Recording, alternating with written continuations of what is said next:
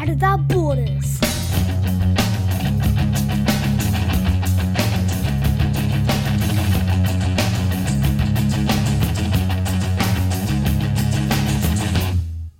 Hi, Daddy. How are you?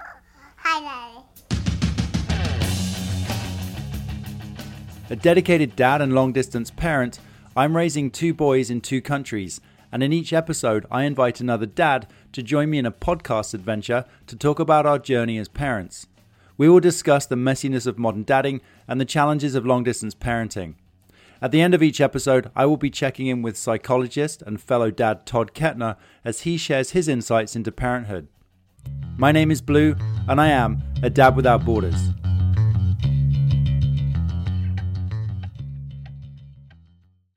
In today's episode, I'm talking to Greg about transitioning from stand up comedian to husband, stepdad, and now entrepreneur, raising a 16 year old daughter. Greg shares some great tips, and we talk about screen time, the challenges of connecting with teenagers, and the challenge of selling golf to a teenage daughter. Please enjoy. Oh, I forgot to hit record. And you're you're I'm on your podcast, right? I wasn't sure. Yeah, Okay. I'll come on your. I'll come on yours later on too if you want. Yeah, no, we can do it another day. Yeah, for sure.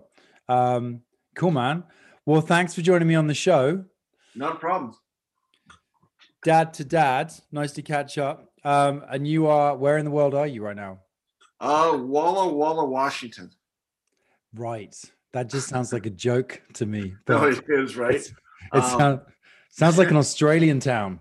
It yeah, well actually there is a Walla Walla, Australia. Is that right? Yeah. No, this one uh it's a native Indian term for uh many rivers. And we Oh, got two cool. small we have two small streams coming through town. Oh wow. They've been dammed up probably at our side of the border. Yeah, well it, it Sorry about that. blew up in uh, January. Oh yeah. Um so yeah, so maybe you could just introduce yourself in the in the sense of who who's in the household. Yep.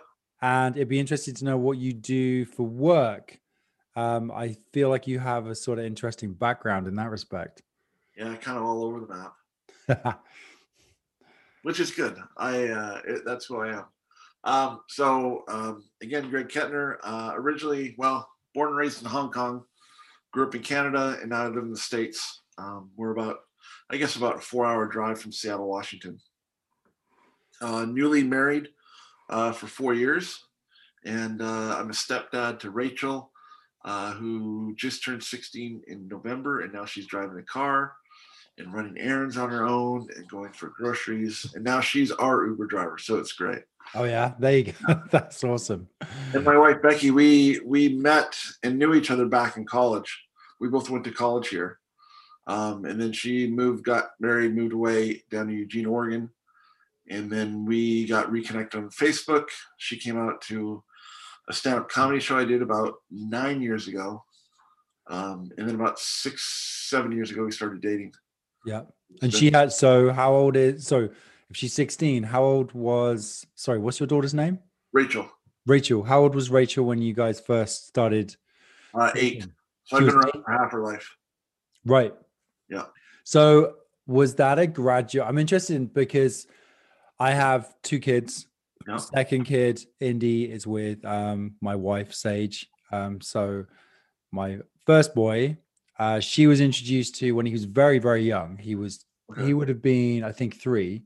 Okay. But I was very conscious of introducing her very gradually and slow. Like, how was the transition into you into Rachel's life? Was that a gradual thing, or did you jump straight in? Um, you know, it was Becky. Um, she wanted to wait until she knew that we were going to at least start dating before she introduced Rachel. Um, which I was like, you know, being a guy, well, like, well, that's weird. Like, if if I'm going to date you, I'm going to want to know the kid too, right? So you weren't allowed to meet her until you guys were officially dating. Yeah. Um, we went. I would say probably two or three dates. Um, we went for coffee a couple times, and then she actually came up. She drove up to Vancouver because Rachel would go visit her dad uh, one weekend a month. And so she dropped her off for Thanksgiving, came up to uh, Canada, um, Vancouver, where I was, and that's kind of when I'm like, oh, hey, that's that's this is working for both of us. So we started dating, and then a couple months later, I was doing stand up. I was touring down the West Coast, and uh, we met at uh, a safari park. And boy, was I nervous! Like I've never been that nervous in meeting somebody before. Oh yeah. Well, because you know, Becky and I things were going great, and then all of a sudden you got this eight-year-old kid, and I'm like, well, if the kid doesn't like me, I'm probably on the outs. yeah, for sure. So she, so once that happened, then you, then things became more serious gradually. Yeah, absolutely. And you know, even I remember when uh, it finally clicked, at least for me with Rachel, we were like we met and you know, kind of pleasantries and weird introduction between a 40 year old and an eight year old. You're like, oh, is this, is this guy getting me around for a while or or whatnot? But we were standing at this monkey cage and watching these monkeys trip at each other and and uh, like chase each other around, and we both started laughing and ever since then it's it's that was it that was the connection yeah monkeys monkeys was yeah. the connection and uh and it, things worked out obviously because you're still there eight years later when she's 16 yeah yeah yeah it's a big transition and, yeah um, no, it was and it, and it was different for me right because i had no kids so my big fear was being a single guy for 40 years jumping in uh with two girls right? Did you want to be a, a dad? Or were you one of these guys that's like, and I relate to this. I didn't really want a kid, and it happened when I was 39. Yeah. I like the idea of it. Yeah. My sister had a family, and I was like, that looks nice, but I'm free and single, doing living my dream, following my passions right. in life. you know, I I had gotten to the point where I was happy if I never was going to have a family. I grew up uh, a, a, great family. I mean, you know, my brother. Yeah. Um, we have a younger sister, um, so I always grew up around family, and and it would just for whatever you know. I, I joke half the time that I I was just waiting for someone to say yes to me before I got married, right? Yeah. Um, so I was to the point where I'm like, you know what, I, I don't think I'm gonna have kids. I don't think I'm gonna be married, and then whammo, you know, something yeah. comes along that you can't pass up, and yeah, yeah. Um, so with that bit, so we'll come back to being a dad and that kind of side of things, but the other really big part of life is work yeah. and balancing work with being a dad and now you're being responsible i think um, i i've always done sales my whole life and then um, a weird sort of circumstances i started doing stand-up comedy um, just at an open mic and about six eight months into it someone at work had seen me do an open mic they thought i was funny and so they asked me to do something at the company christmas party for about 600 people um, and they said, well, well, we'll give you 500. I was like, yeah, that's, that's what I do. I'm a corporate comedian. Once I started dating Becky, I was still doing stand up full time. I was touring across Canada in the States, um, you know, doing corporate events. I was starting to headline clubs, but I, you know, I got to the point where I was opening for guys like Robin Williams and Norm Macdonald and Gilbert Gottfried. Wow. I was I was getting there, but it, it was it was very lonely, but I could afford to, right? Because I was living my yeah. dream. I yeah, yeah. Single. I didn't have anybody to worry about. Uh, and then once I knew that I was going to ask Becky to marry me, I was like, you know what? I need to get a job. I need to show this girl that I can, you know, actually, you know, go back to what I was doing before. And and the responsibility, right? When once you become a partner, it's 50 50. Yeah. Yeah. They just don't tell you that your shares are non voting. That's yes, so true. Uh, so so that was the so, but you're still doing that. You're still doing. Are you still doing that? That am I right? Uh, yeah, you know, I I really transitioned when I moved down here. I I had a couple sales jobs that didn't work out uh, for one reason or another. So, um, and then I was working full time at our local chamber of commerce here in Walla Walla, uh, and I was told that I was not essential, and I was I was the guy who brought in 90% of the income, but apparently I was not essential anymore. So um, at that point, I just kind of pivoted and, and started, you know, speaking and, and, sharing with people how to use um, humor in the workplace, how to, you know, how to work happy. Yeah. And, and especially now, right? We're all used, we're social creatures and human beings, and now we're all stuck in our own pods at our home and we're trying to juggle errands and you know the, the pets and everything else so now i i i both speak publicly like uh, last week i spoke to a group of uh, real estate agents down in new zealand you know how to stay motivated at work during this wow. time so so this is the full-time gig now yeah yeah so this is coaching to work happy And you, so you're very much in, in the entrepreneurial kind of phase. Yeah. Right. Now. Does now. that feel stable in terms of like your the res- the feeling of responsibility that you have for your family? Uh, it's getting there. I would Yeah. say seventy percent. Um, but you know, I, I started this journey in March, um, and you know, luckily I had unemployment for six months, uh, so that that carried you know my portion of, of things. But yeah, it, it's it's not so much in. Uh, it was never an ego thing. Like you know, I'm the man. I need to provide stuff. I just wanted to. I want to be you know present in in finances and and Yeah. happiness and everything else. Yeah. So it's it's taken about eight nine months to finally get to where okay now the the clients are coming in and things are getting back to normal Right. but i'm Yeah. much more happier at my job than i was before It sounds like you're blending the two.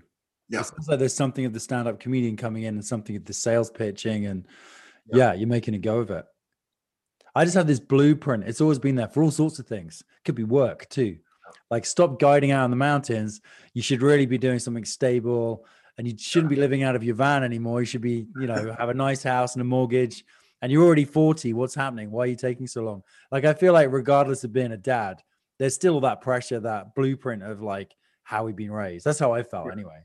no absolutely and Yeah. and you may have found this different i mean between your your two kids right i mean as far as discipline you know because when when becky and i we did a lot of research and, and whatnot and how to do that. And what we decided upon was for me to almost be like the cool uncle right? I'm not replacing her dad. Um, but if you know if certain situations came up or instances or you know there's discipline to be handed out becky and i would talk about that. And you know and, and and ultimately it's her child so the decision was left to her. But we'd have conversations you know? Right. And then she would go and talk to Rachel about it, which I found very helpful because, you know, and even the difference between you and I were raised, there's probably differences in discipline and, and culture and everything else, right? So Yeah. when, Yeah. when I'm coming in at eight years old and Becky's been doing everything a certain way, it's not right for me to go, wow, this is how we do it in my family. For sure. Did she did Rachel accept you quite easily? Or did that take time? Uh, it it it did take time. Um, I would say probably, you know, I mean, she slipped up a couple times and called me dad, which is great to hear. Um, Good for the ego. but usually it's Greg. But um, unfortunately, her father passed away um, from suicide two and a half years ago. Wow. So that was well about a, I guess a year and a half into our marriage, and me being stepdad. So Yeah. it seemed like it went backwards, you know, a step. Like her real dad was no longer in the picture, and here I was the stepdad, and all this kind of stuff. So it's it's been So there was a bit of pushback in terms of not wanting Yeah. someone to try and replace yeah, a absolutely. biological dad. Yeah. Which is absolutely understandable for a 13 year old, right? I, I Yeah. don't know how I would react as as a 48 year old. Oh, I can't imagine at that age. Um, Yeah. But like you know on, on the positive side we've we've all learned a lot from it um, about suicide and about mental illness and now one of the pillars that i teach and share with my clients is how good laughter and humor is for our mental health right That's one of the best things about my relationship now. We laugh a lot. yeah And what she either she's laughing at me or with me. I'm not sure which one it is. right She can't understand me half the time because of the accent. She just nods and smiles. So I found out later on. Yeah no well that's same with becky and i and sometimes you know if it's a long day or whatnot we'll just grab the laptop and and pull up you know dry bar comedy or whatnot and watch 15 20 minutes before we go to bed. And it's, yeah. it's amazing. And it, the research shows it's no wonder we're stressed as adults. Um, they did research in, in one to three year olds laugh up to 300 times a day. And as adults we laugh 17 Is that right? yeah. Wow. I mean it's not even close Yeah, it's and I I'm with you. It's and I come from a culture of like a lot of banter, you know, with Yeah. the pub culture and things like that. And uh it goes over Sage's head sometimes, I think. But Yeah. I no, I think it's really important just to be able to have a, a laugh about anything that's going on. I'm just thinking in terms of coming into Rachel's life, Yeah. did was there any like when you look back, was there anything that like was there anything that helped? it's different for for the two adults, and I think it's different for the kid. You know, the personality. Yeah, Um, yeah, both both Rachel and, and Becky are more introverted than I am. So I'm like, hey, yeah, ask me any question. I'm an open book. You know, right. It, it takes both of them, you know, more more more relationship to open up. Yeah, So, but it, it's just been it's been steady Eddie, and, and I think one of the best things that that I've been able to do and, and remember is just to be present. You know, right. whether on the great days or the bad days or the grumpy days or the happy days, just trying trying to be stable. You know, because she didn't have that before.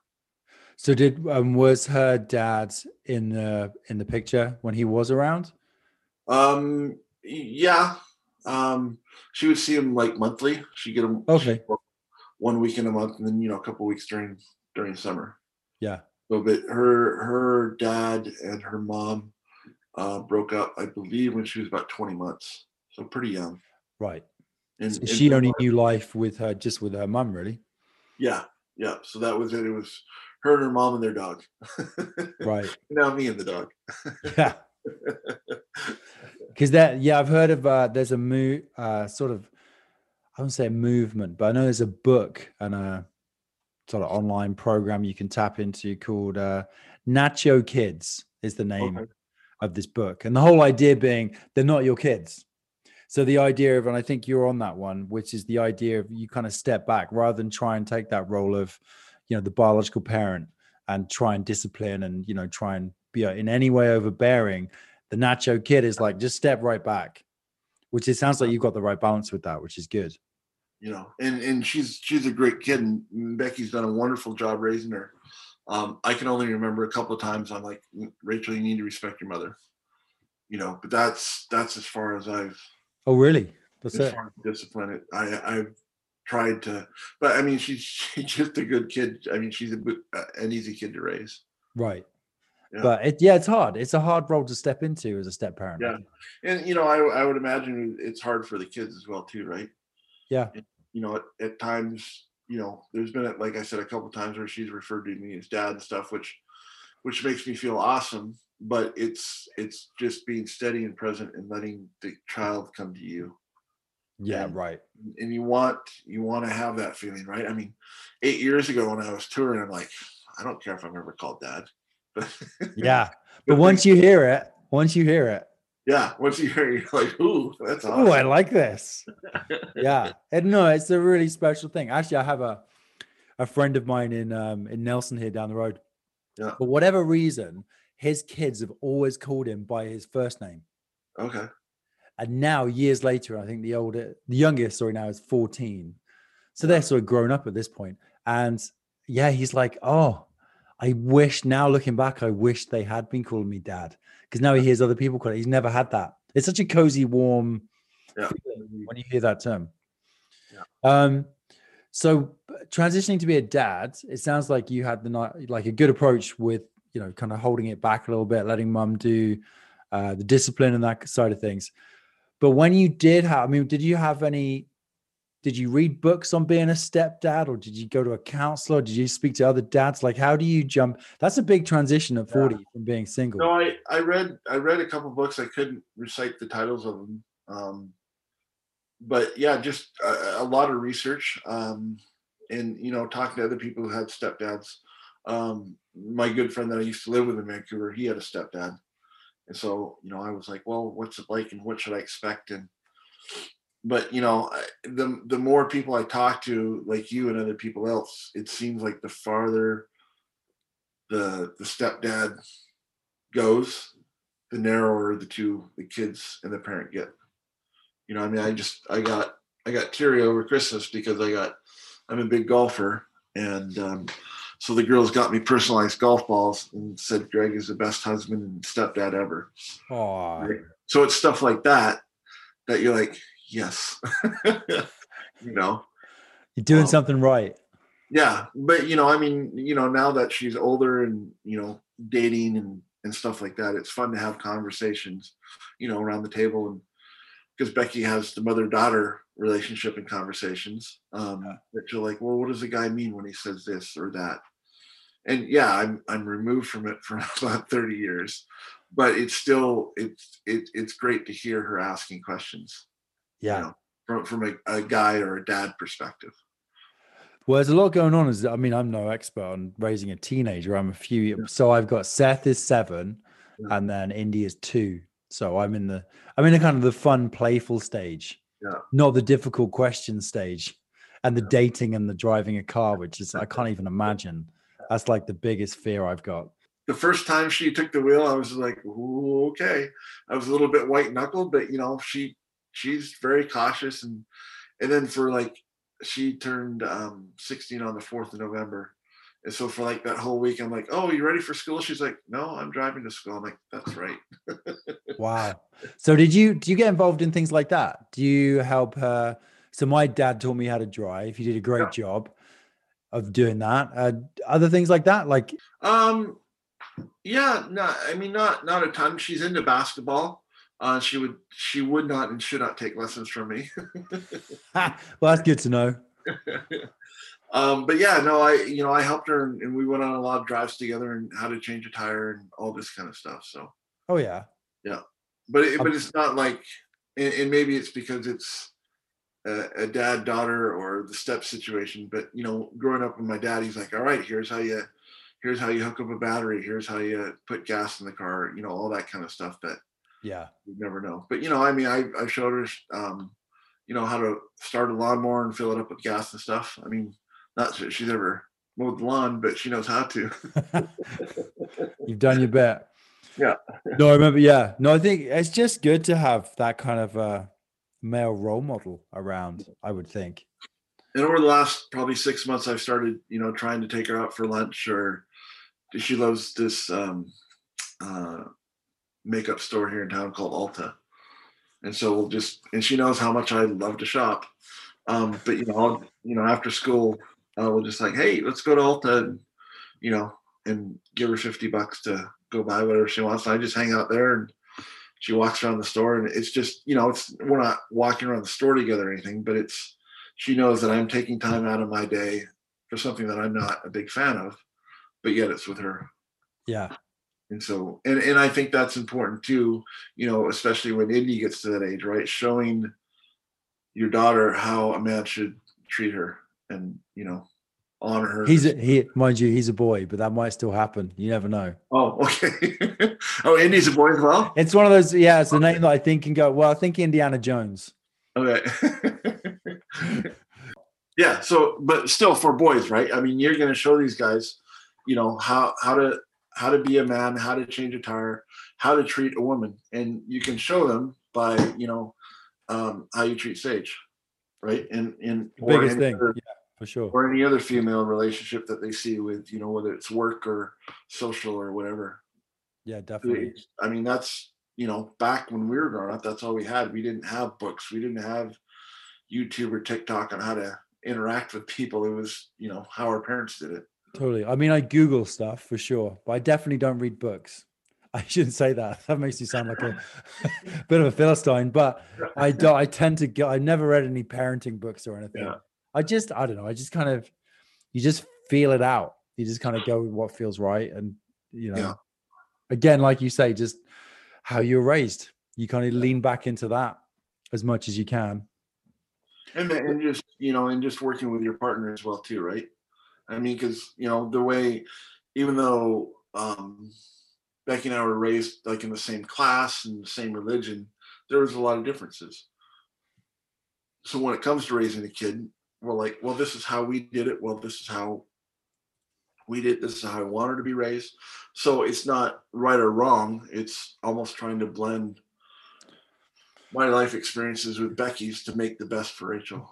Yeah, I think you're right. I think the being on the same page in terms of just a world view of like how yeah kids should be raised is so important. I think yeah, you just got to be on the same page. What do you want out of your kid? You want this this kid to be a a, a, a good human being and contributing to society, or do you want him to be the next CEO of Amazon and you know? have to do Yeah. Well, that'd be nice because then my retirement's done. right. You can buy me a nice house on the coast. But yeah, I'm with you. Like, just be a good human. I think. Yeah. You just, know, just be nice to people, you know, and and all that's, this a, that's yeah, that's a good one. just all the struggle that we're going through. It's just like you know what, just just be nice. Like the, whether religions are going out at each other or you know different political views, if you just if it's just the golden rule, man. Just do unto others. Just be a nice person. And and if you don't like somebody, you don't have to tell everybody on Facebook and hate them. Just ignore them. Yeah. I left Facebook. I'm not there anymore. A couple years ago. Okay. I kind of Good. I, I need it for my what I do, but, but I could see getting sucked in again. Yeah. You know, doing podcasts and other work related things for sure. But I think it's just knowing how to use it in a way that's just positive, just constructive, not getting sucked into the dark hole. well, and, and that's one of the things that I did almost by accident. Um, and there was a couple bottles of wine involved. Um, So when the truth comes out, truth serum. Yeah. right? Um, but I started a, a group because here I was, the pandemic. I wasn't able to get on stage anymore. I was changing jobs. I'm like, how am I going to be able to laugh and share my sense of humor with people? So I started this group. I don't know. Well, you're not a member if you're not on Facebook, but it's called the Humor Lab. Um, and I wanted it to where I was, um, you know, it was PG-13, non-political, and um, and just a place where anybody, where your grandma could come or Rachel, you know, when she started joining Facebook, that she could come on. And I sent it out to 20 of my mates overnight and said, Hey, if you like to laugh, please share this with your friends. And I woke up, there's 150 people. And eight months later, we got 11,000 people. Oh wow. So every day, the news feed is probably about 100, maybe 120 people posting their sense of humor. And it's it's been refreshing. I'm not only for me selfishly, but it's all about the community and how like people are connecting with each other. Like a, there's two dudes that like I think we're cousins because we spell our name the same way, and now they found out that they're related. Oh, is that right? Yeah, and uh, I had a guy from uh, the East Coast send me a message and saying, you know what, thank you so much for this. Um, not only has it been the pandemic, I lost my job and went through a divorce and I got sick. He goes, so every day I jump on the Humor Lab and get my laughs and I go on my way. So it's just stuff like that, but just be nice, be happy, Yeah. Yeah. and it's not that hard to do. What about connecting with other dads? Do you have a group of dads that you hang out with? Do you have a place to go and share stories and, you know, open up? No, I, I don't. Uh, I know there are some groups out there, and but I, I think that would be you know helpful even for guys like um, you and me, right? That are stepdads, and you're you've got a kid that's you know across the border, quite a large body of Yeah. border, right? There's a little pond know, that- between us. Yeah. So I mean, you've got that that extra element that I don't have. But you know, if there was a community where and and your podcast is great, right? Because you're talking to all different kinds of dads, and we all have our own views and our own upbringings and, and tips and tricks. But but sh- even sharing with you, I've never really talked to anybody other than Becky about being a stepdad. So no counseling, no therapy to try and well, figure some things out we- along the way. You know we have with with rachel um, when when i got married and moved down here um, we went to a girl who did some marital counseling for becky and i and so we went to a couple sessions with the three of us and just kind of like okay how are the boundaries and so the counselor was saying you know what if there is an issue or something comes up your mom and dad you know or your mom and greg will probably talk about it and then your mom will you know have a conversation with you and you know more and more of those conversations are now the three of us so you know we're getting to the point where where it is blended and, and- which is great because i've only you know she's a sophomore in high school so chances are she's only going to be around for another two years Yeah. before she takes off for college Yeah, right. So, and if you had to step into the role of, I mean, you said there was some pushback initially when her dad passed away. Yep. So how how's that process been? Like that's got to be a lot going on, and then throw in COVID, yeah and so now there's a pandemic, and you guys are locked down. I assume for a, certainly a chunk of time, yeah no we've we've been locked down since march and still. yeah we're still locked down Oh wow, Yeah. that's a long stint. yeah a long stint So for us, nothing has. We've been locked down, like when everybody, and now we're not meant to mix households, but we can go out and about. There's lots of space. We see people at this the toboggan hill. Uh, we see we go to the ski hill. We just were there today.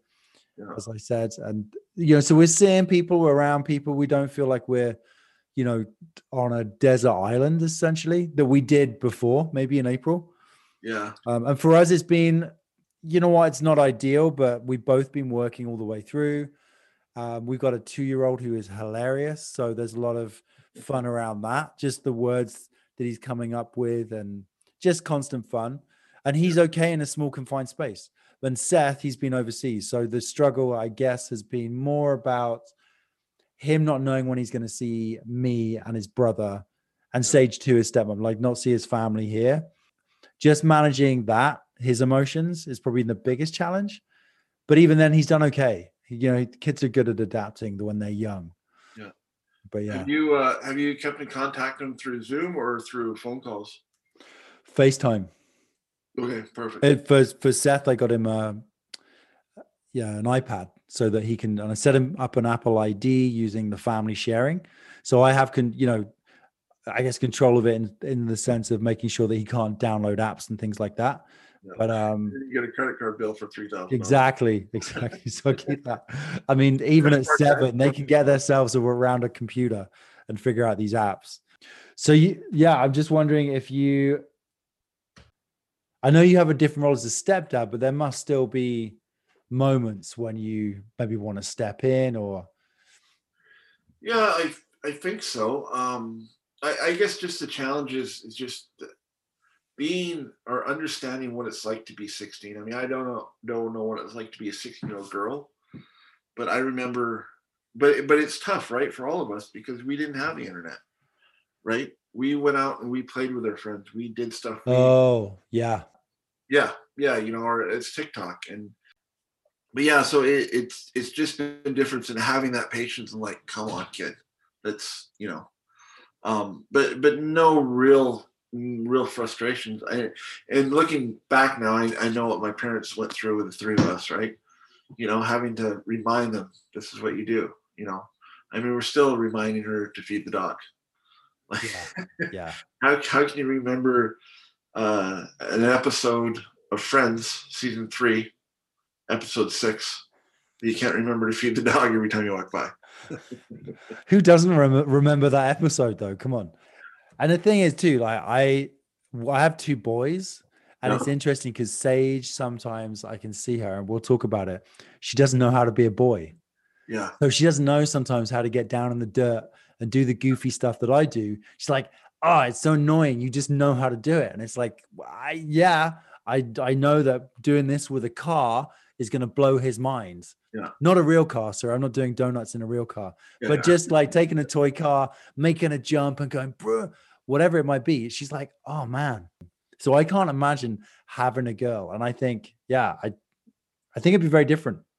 yeah. No, and, and that is, and that, that's a great point. That you know, there's at times where I'm like, why? You know, let's just, I don't know, do something. You know, that I want to do. Like she doesn't like to golf. Her dad um, used to drink quite excessively and and swear a lot when he golfed. so she doesn't want to go golfing. And so I've just been like, oh, like I, I get that, but you haven't golfed with me.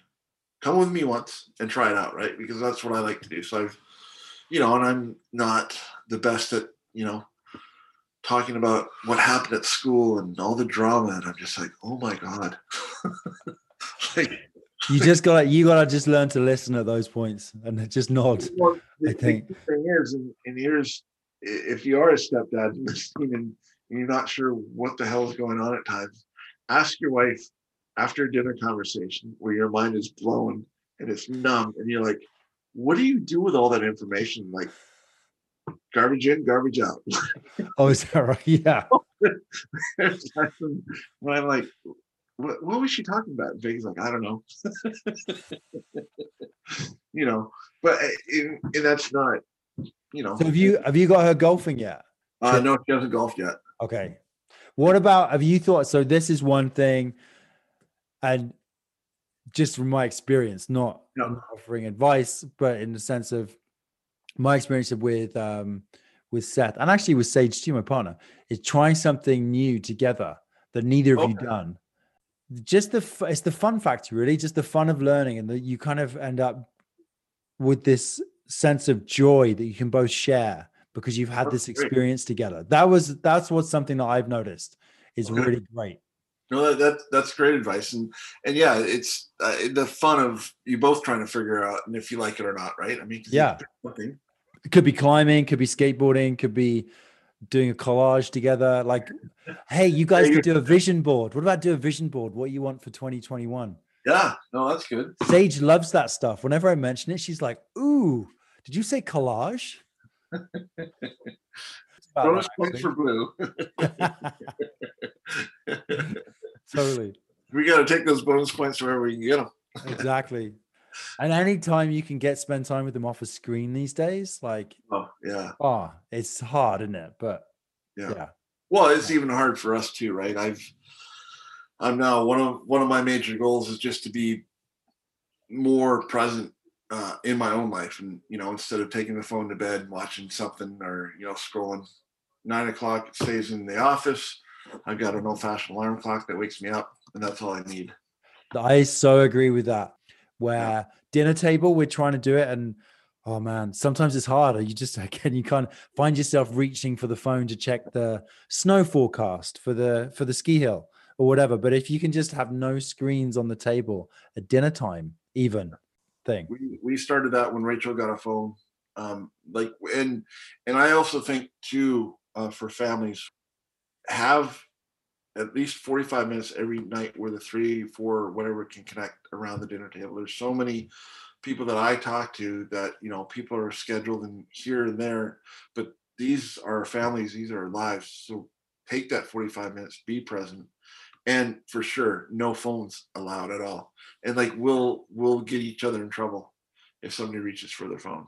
Yeah. That that's our family time. That's when we can talk and you know and if we're like oh well you know before the pandemic if we want to go see a movie that night then we grab our phones. But it's you know it's the three of us talking like okay somebody get their phone let's figure this out. Yeah. But i think that's so so valuable in, in this day and age is well, there's, we're in such a culture of busy too.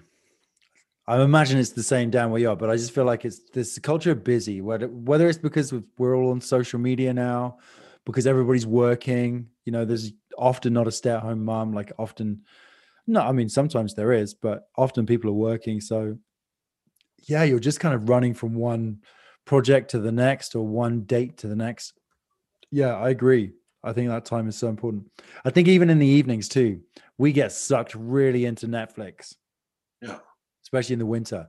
But even that has a negative because then you know we could be doing yoga, we could be doing reading a book, I could be working on a podcast. There's a, there's just other things that we can be doing other than spending all our time staring at the screen. Yeah. And it, it takes a, a while. I mean, like no phones or whatnot. But now I've I've tried really hard. I set an alarm on my phone to turn my phone off to not look at it at nine o'clock. That's good. And then I, you know, I'll, but then I'm finding myself, and like you said, especially over Christmas, I'm like, oh, I'll just watch one more episode, you know. So I'm trying now to. I've got a book beside the lazy chair, so when I sit down, I pick up the book. Oh yeah, and it's it's just so much better for your mind because your eyeballs aren't getting blinked at and a thousand messages into your head. You're actually reading words on a page and creating your own images. And right. it's, it's so refreshing. Slowing everything down before you actually hit the Absolutely. hit the hay. And and you know we've been trying. Uh, Rachel uh, encouraged her to read as well too. Um, yeah. But you know, uh, for any parents listening, and, and, you got younger kids, wait as long as you can on those cell phones, man, because it's and, and, it's something that you know we we can't get rid of. It's a it's a part of humanity. We need to learn how to harness it and use it the best we can. And you got to see it as a tool because yeah. it is a tool and nothing more than that. Yeah. Although it's hard to, yeah, it's hard when all the kids are that, that all your friends are on Snapchat and you're not, then you're missing out as well. So there's there's a balance there for sure. But I, you know, I found um, one thing that I've, I've done, even you know, just even for Rachel or, or Becky or, or, my friends, is this whole gratitude thing in the morning. I know I'm going off a little bit here, but um, just writing three things you're grateful for. What I started doing is texting three people and telling them why I'm grateful for them. And so it's a double whammy, right? I feel good about it. And then they feel good about it. And then their lives are better that day. And same with mine. Like I did this a couple weeks ago to a guy I went to high school with. And we've kind of kept in touch over the years through LinkedIn um, and a little bit on Instagram. But I just I texted him one morning like, "Hey, Dave, uh, thank you so much for those years in high school and the fun stuff we did, and for getting me into reading and all this." And 20 minutes later, he's like, "You know what? That made my week. I'm so happy. I'm going to do that for somebody else." So That's instead awesome. of you know always being on TikTok and, and texting, like call somebody. Yeah. You know, maybe even with your boy, switch it up. You know, call him one night instead of FaceTime. Then he's like, "Well, where are you, Dad?" And you're like, "Oh, well, I'm outside. And here's what's going on." You know, yeah. Yeah. it helps. It helps your mental health for sure. I like the gratitude thing. I really like that a lot. Yeah, take it, use it. Yeah, it's a good way to. It's just it is a good way to start the day, isn't it? It's so Yeah. There's so much negative in the world Yeah, no, for sure. in all in all manner of ways. But yeah, no, I like that a lot. Um, so if you had advice, so you're a stepdad now. You came into being a dad, you know, when you're 40. So uh, very similar to my yeah, around the same age that I became a dad. And so, what advice if somebody was an expectant father? Is there any words of wisdom that you would have? Because there's a lot of fear that comes with the idea of being a dad and jumping in. Yeah.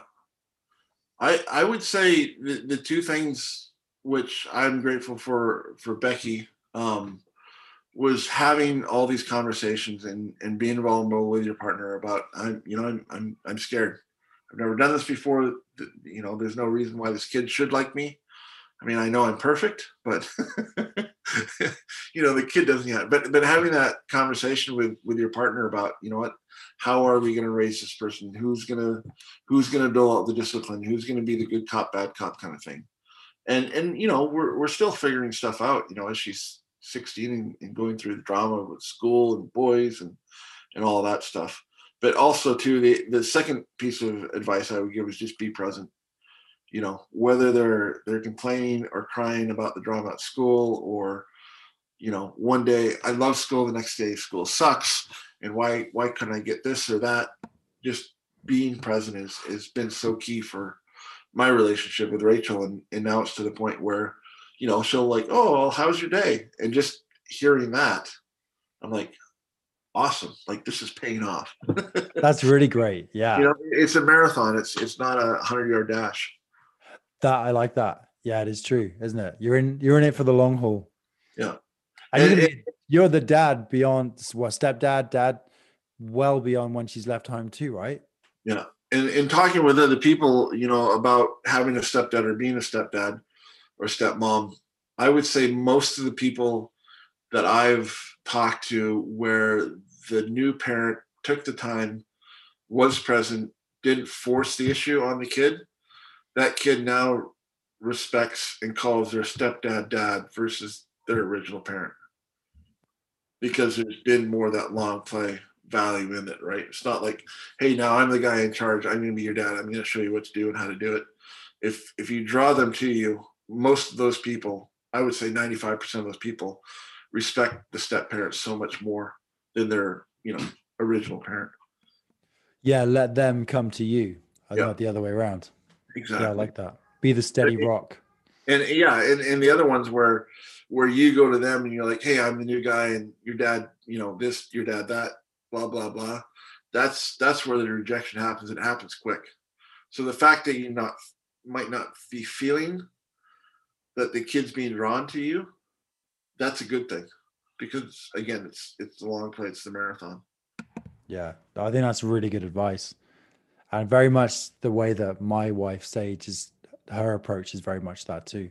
Yeah. It's just yeah, just be there in the background, be solid when needed, step up, but otherwise, just yeah, let it let it all kind of unfold. Um, so, Greg, I really appreciate you taking the time.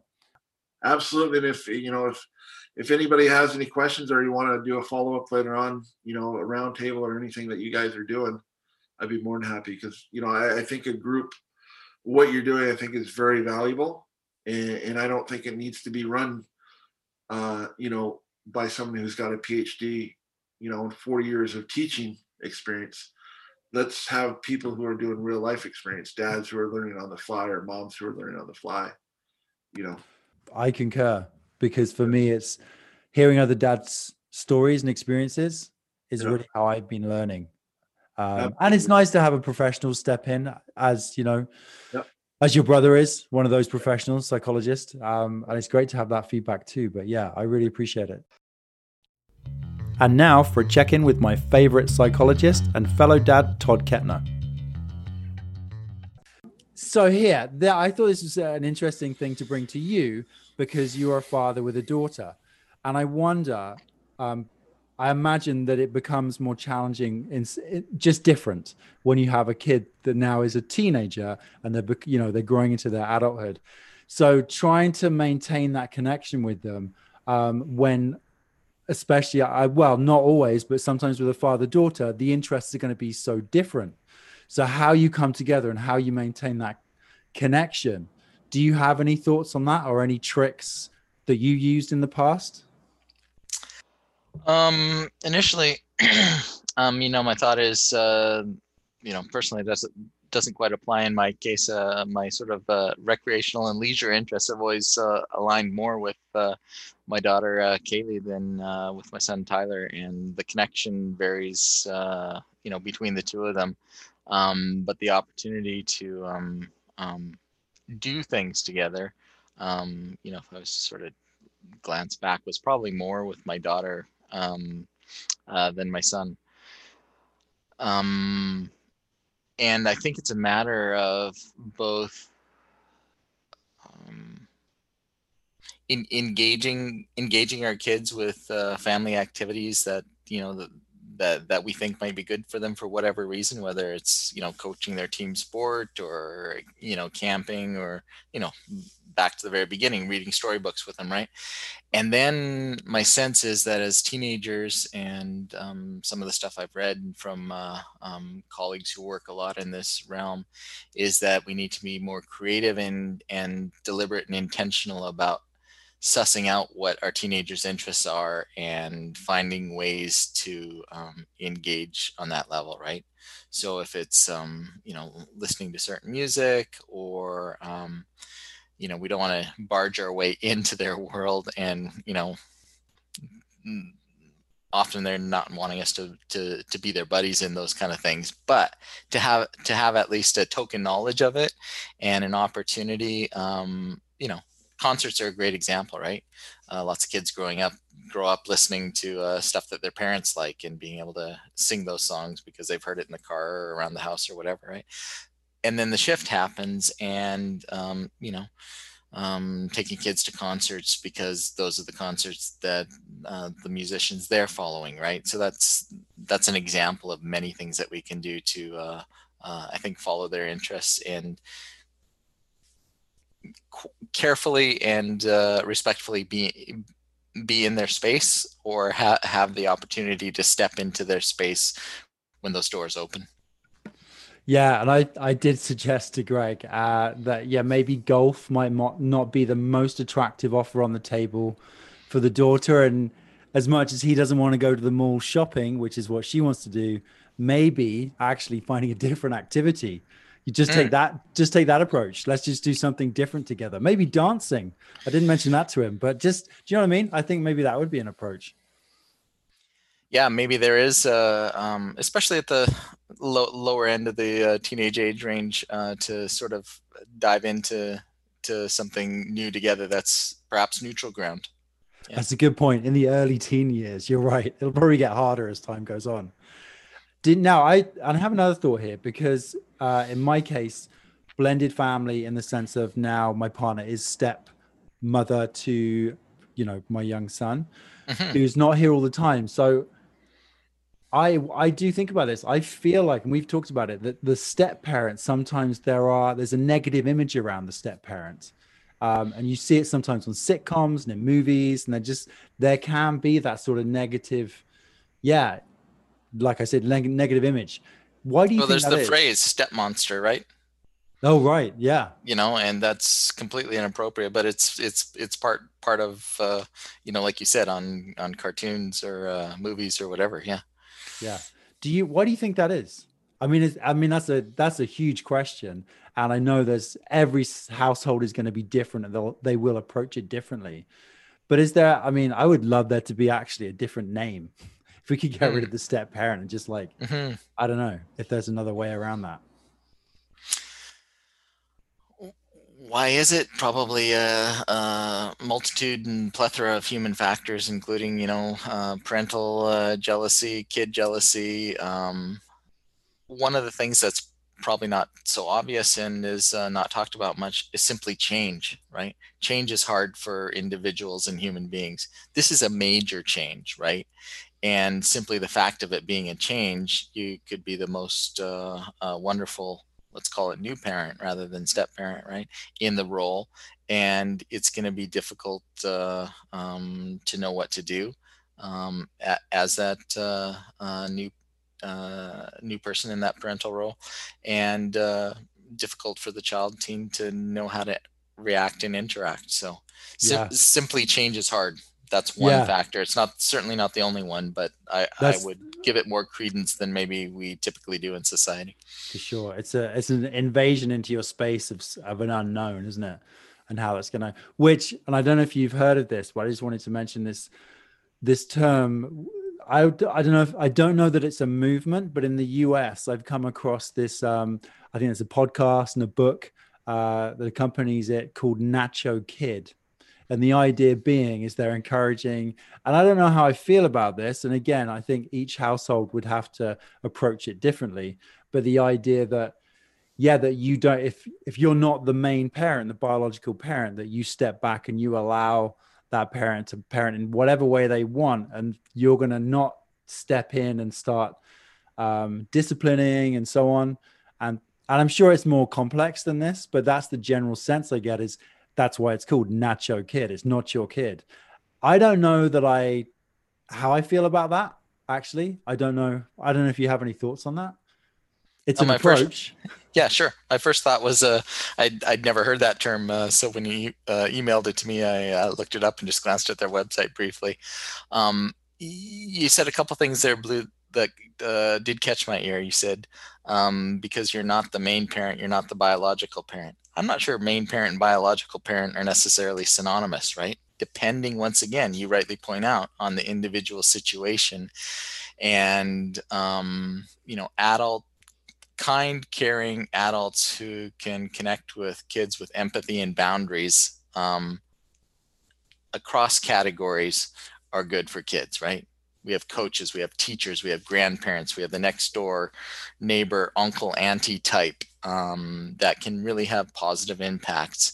And so, um, like other areas of life, and more keenly so in this one, um, being able to talk about roles and responsibilities and space and um, you know being respectful to to not step into somebody else's role because they've had that role as a as a parent for six months, six years, 16 years, um, you know, and sort of to find a, a one's own role and niche, um, I think is important. Yeah, not an easy task. And I feel like communication with so many things is life. I certainly feel in our household is being really open and communicating and being honest about how we're feeling about, you know, how different approaches, um, rather than bottling everything up and then letting mm-hmm. it kind of explode. Um, mm-hmm. and it's okay, you know, coaching kids. It's it's okay not to uh, um, fully understand this new new living arrangement, and it's not. It's okay not uh, to have some feelings of confusion, frustration, um, anger, upset, sadness around it at times. Um, and if we just uh, lay those parameters and those um, you know, it's not really ground rules, but it's it's the rules of the game like we would have in a in a football match, right? Then kids that um, can have a little more freedom to step into discontent rather than to bottle it up, as you say. Yeah, right. Well, great. Thanks so much for the feedback there, Todd, and uh, look forward to checking in again. Sounds great. Uh, always great to chat with you, Blue. Really appreciate what you're doing out there in uh, the land of uh, dadding and uh, parenting in general. Cool. Thanks, man. Thanks for joining us this week on Dad Without Borders. A full list of episodes can be found at dadwithoutborders.com. And for updates, follow on Instagram at Dad Without Borders. You can subscribe to the show in iTunes, Spotify, Google, or radio.com. While you're at it, if you enjoyed listening or you know any dads that might find value in this show, please share the podcast with your friends. Dad Without Borders will be back next week with another dad and further insights with Todd Kettner. Bye.